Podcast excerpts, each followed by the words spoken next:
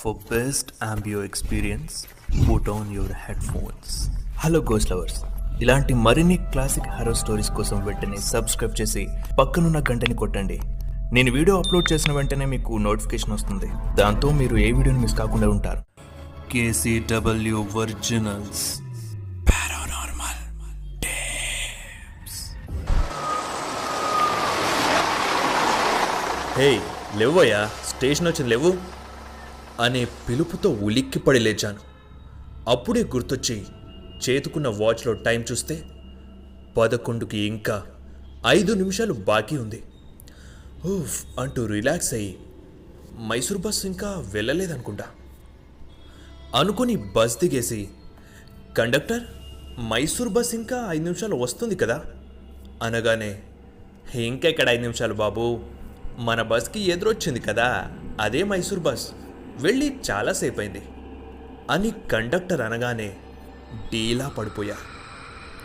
Next bus ఏమైనా ఉందా అని అడిగితే, ఎప్పుడైతే లేవు, రేపు ఉదయం ఐదు గంటలకు ఒకటి ఉంది అని చెప్పి కండక్టర్ బస్ ఎక్కాక ఆ బస్ కూడా డిపోకి వెళ్ళిపోయింది. నాకేం చేయాలో అర్థం కావడం లేదు. రేపు ఎలాగైనా మైసూర్ వెళ్ళాలి.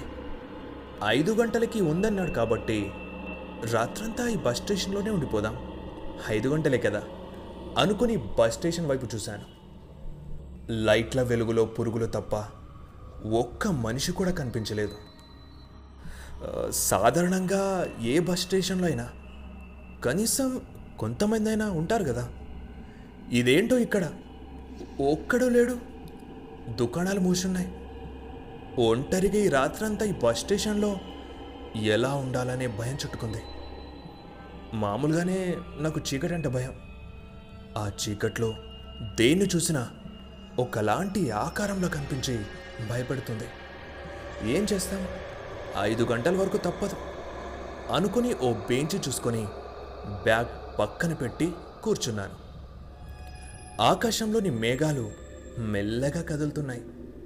చందమామేమో ఆ మేఘాల మధ్యన దాగుడు మూతలాడుతున్నాడు. వేడిగాలేమో అలా వచ్చి కింద పడ్డ చెత్తనంతా అలా పైకెత్తి పాడేసి వెళ్తుంది. ఉన్నట్టుండి బస్ స్టేషన్లోని వాతావరణం చల్లగా మారిపోయింది. ఆ చలి మెల్లిమెల్లిగా పెరిగిపోతుంది. కప్పుకుందామంటే షాల్వా కూడా లేదు. ఇక చేతులని రబ్ చేస్తూ బ్యాగ్ని ఒళ్ళో పెట్టుకొని గట్టిగా పట్టుకున్నా. ఆ చలికి టాయిలెట్ వస్తుంది. కొంచెం దూరంలో టాయిలెట్ అనే బోర్డు కనిపించింది. బ్యాగ్ అక్కడే పెట్టి లోపలికెళ్ళి పోస్తూ ఉన్నా. అప్పుడే నా పక్కనే ఎవరో నాతో పాటు పోస్తున్నట్టు సౌండ్ వినిపించింది.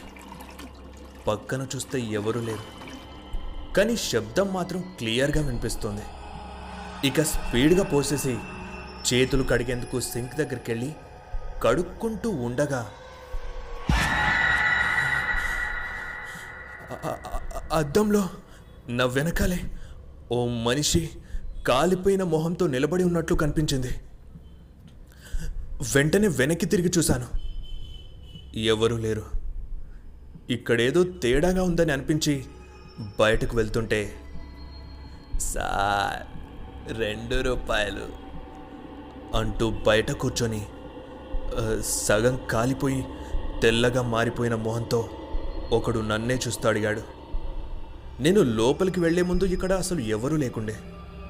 ఉన్నట్టుండి వీడెక్కడి నుండి ఊడిపడ్డాడు. సార్ రెండు రూపాయలు అని మళ్ళీ వాడు అడిగాడు. జేబులో నుండి రెండు రూపాయలు తీసి చేతికిచ్చాను. ఆ చెయ్యి మాడిన మాంసపు ముద్దలా ఉంది. ఇక అలా బస్ స్టేషన్లోకి వెళుతూ ఓసారి వెనక్కి చూశాను. వాడు నన్నే చూస్తూ నవ్వుతున్నాడు. కాస్త ముందుకెళ్ళి మళ్ళీ చూశాను. ఇంకా అలానే నవ్వుతూ ఉన్నాడు. మరోసారి చూశాను. ఈసారి నవ్వు కాదు, కోపంతో చూశాడు. భయమేసి బెంచ్ దగ్గరికి వెళ్ళి మళ్ళీ వాడివైపు చూడగానే అక్కడ వాడు కనిపించలేదు. గుండె కాస్త వణికింది. బెంచిపై కూర్చోగానే ఆ బెంచి కొంచెం వేడిగా ఉన్నట్టు అనిపించింది. బస్ స్టేషన్లోని వాతావరణం కూడా ఉన్నట్టుండి వెచ్చగా మారుతోంది. ఈ సడన్ వెదర్ చేంజ్ ఏంటో నాకు అర్థం కావడం లేదు. సరే కాసేపు కొనుక్కుదిద్దాం అనుకుని బ్యాగ్పై తలవాల్చి అలా పడుకోగానే బస్ స్టేషన్లో కరెంటు పోయింది.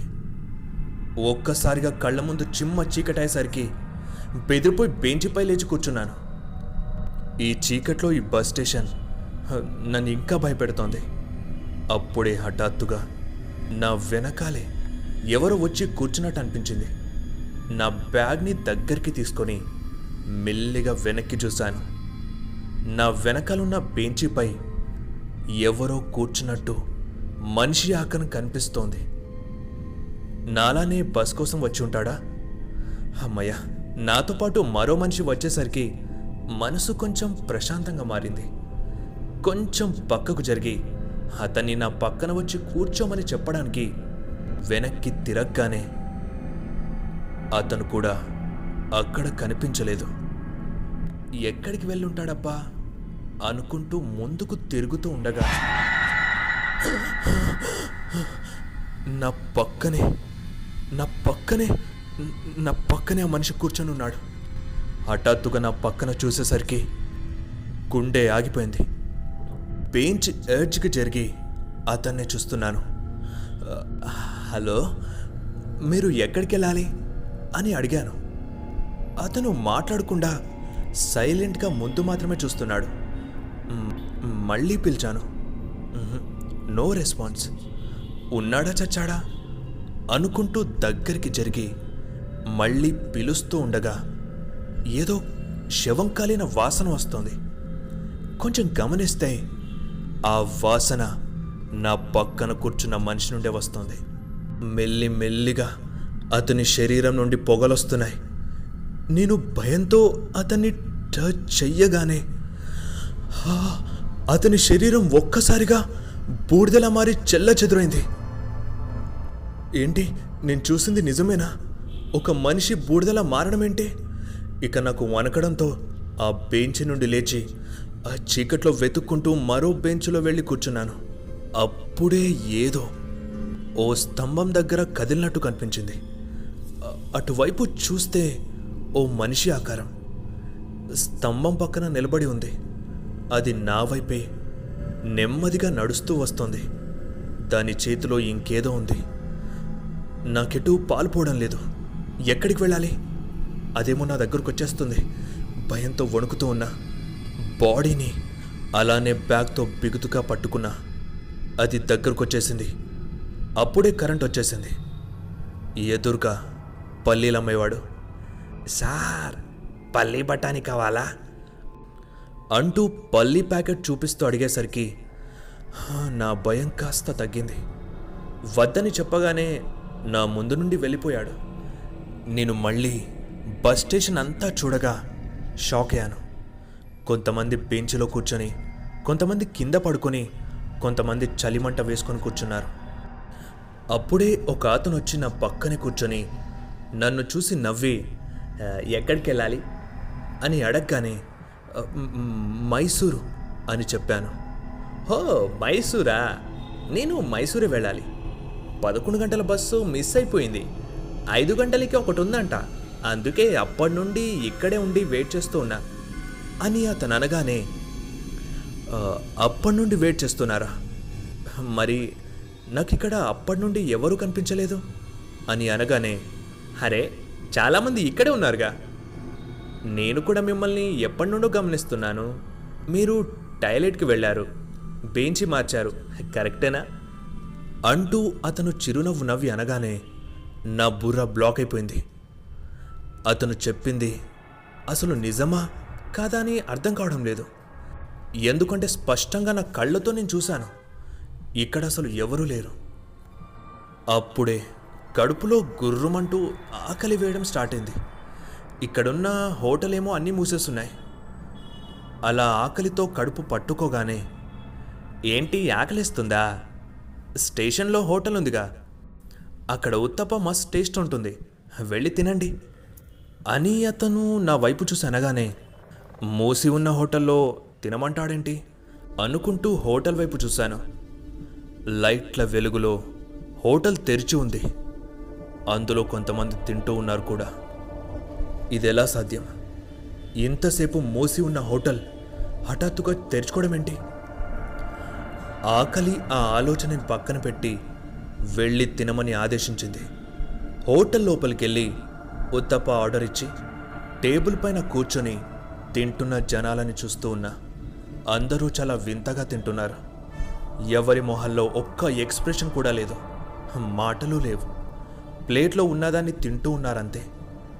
అప్పుడే ఉత్తప్ప నా ముందు పెట్టి వెయిటర్ వెళ్ళిపోయాడు. యాక్, ఉత్తప్ప ఏంటి మాడిపోయింది అంటూ అందరి ప్లేట్లను గమనించాను. వాళ్ళ ప్లేట్లలో కూడా మాడిపోయిన ఉత్తప్పం ఉంది. వీళ్ళు ఎలా తింటున్నారో అర్థం కాలేదు. అప్పుడే నా ముందున్న ఉత్తప్పలో ఏదో కదులుతోంది. ఏంటా అని స్పూన్తో గెలికాను. ఓ బొద్దింక బయటకు వస్తూ ఉంది. దాన్ని చూడగానే నాకు భయం వేసింది. అందరూ ఆ బొద్దింకలున్నా అలానే తింటూ ఉన్నారు. ఆ బొద్దింక ప్లేట్లో నుండి నా దగ్గరకు వస్తుంటే ప్లేట్ని విసిరిపాడేశాను. అంతే, అందరూ నా వైపు తిరిగి అదోలా చూస్తున్నారు. అప్పుడే నా ప్యాంట్లోకి ఏదో దూరుతున్నట్టు అనిపించి కింద చూశాను. కింద అంతా చాలా బొద్దింకలు నా ప్యాంట్లోకి దూరుతున్నాయి. భయంతో అరిచి టేబుల్ పైనుండి లేవగానే హే ఏమైంది అంటూ నా బేస్మెంట్ హోటల్లోకి వచ్చి నన్ను అడిగాడు. కళ్ళు తెరిచి చూస్తే ఏ బొద్దింకా లేదు. ఉత్తప్ప కూడా మామూలుగానే ఉంది. జనాలు కూడా మాట్లాడుకుంటూ నవ్వుతూ తింటున్నారు. ఇక్కడ అసలు ఏం జరుగుతుందో నా ఊహకే అందడం లేదు. అతనితో ఏం లేదని చెప్పి రెండు కురుకురే ప్యాకెట్స్ తీసుకుని మళ్ళీ బెంచ్పై కూర్చున్నాను. ప్యాకెట్ ఓపెన్ చేయబోతుండగా బస్ వచ్చింది. మైసూర్ బస్. వెంటనే టైం చూశాను, రెండవుతుంది. ఐదు గంటలకు అన్నాడు కదా, మరి రెండు గంటలకే వచ్చేసిందేంటి? ఎప్పుడు వస్తేంటి, బస్ అయితే వచ్చింది. ముందు ఈ బస్ స్టేషన్ నుండి బయటపడితే చాలు అనుకుని బస్ ఎక్కాను. బస్ అంతా ఖాళీగా ఉంది. వెళ్ళి విండో సీట్ పక్కన కూర్చోగానే ఆ బెంచ్ మేట్ నా పక్కనే వచ్చి కూర్చున్నాడు. మెల్లిమెల్లిగా అందరూ బస్ ఎక్కారు. కురుకురే ప్యాకెట్ విప్పుతుండగా దానిపై డేట్ చూశాను. అది ఐదు సంవత్సరాల కిందటిది. తింటున్న సౌండ్ వినగానే పక్కన చూశాను. అతను అప్పటికే ఓపెన్ చేసి తినేస్తున్నాడు. అయ్యో, అది డేట్ అయిపోయింది, ఐదు సంవత్సరాల కిందటిది అని చెప్పగానే ఇయర్దే కదా, రెండు వేల ఐదు డేట్ అయిపోవడం ఏంటి అంటూ మళ్ళీ తినడం స్టార్ట్ చేశాడు. టికెట్ టికెట్ అంటూ కండక్టర్ వచ్చి టికెట్ అడిగాడు. పైసలిచ్చి టికెట్ తీసుకుని దానిపై డేట్ చూడగానే నా గుండె కిందకి జారిపోయింది.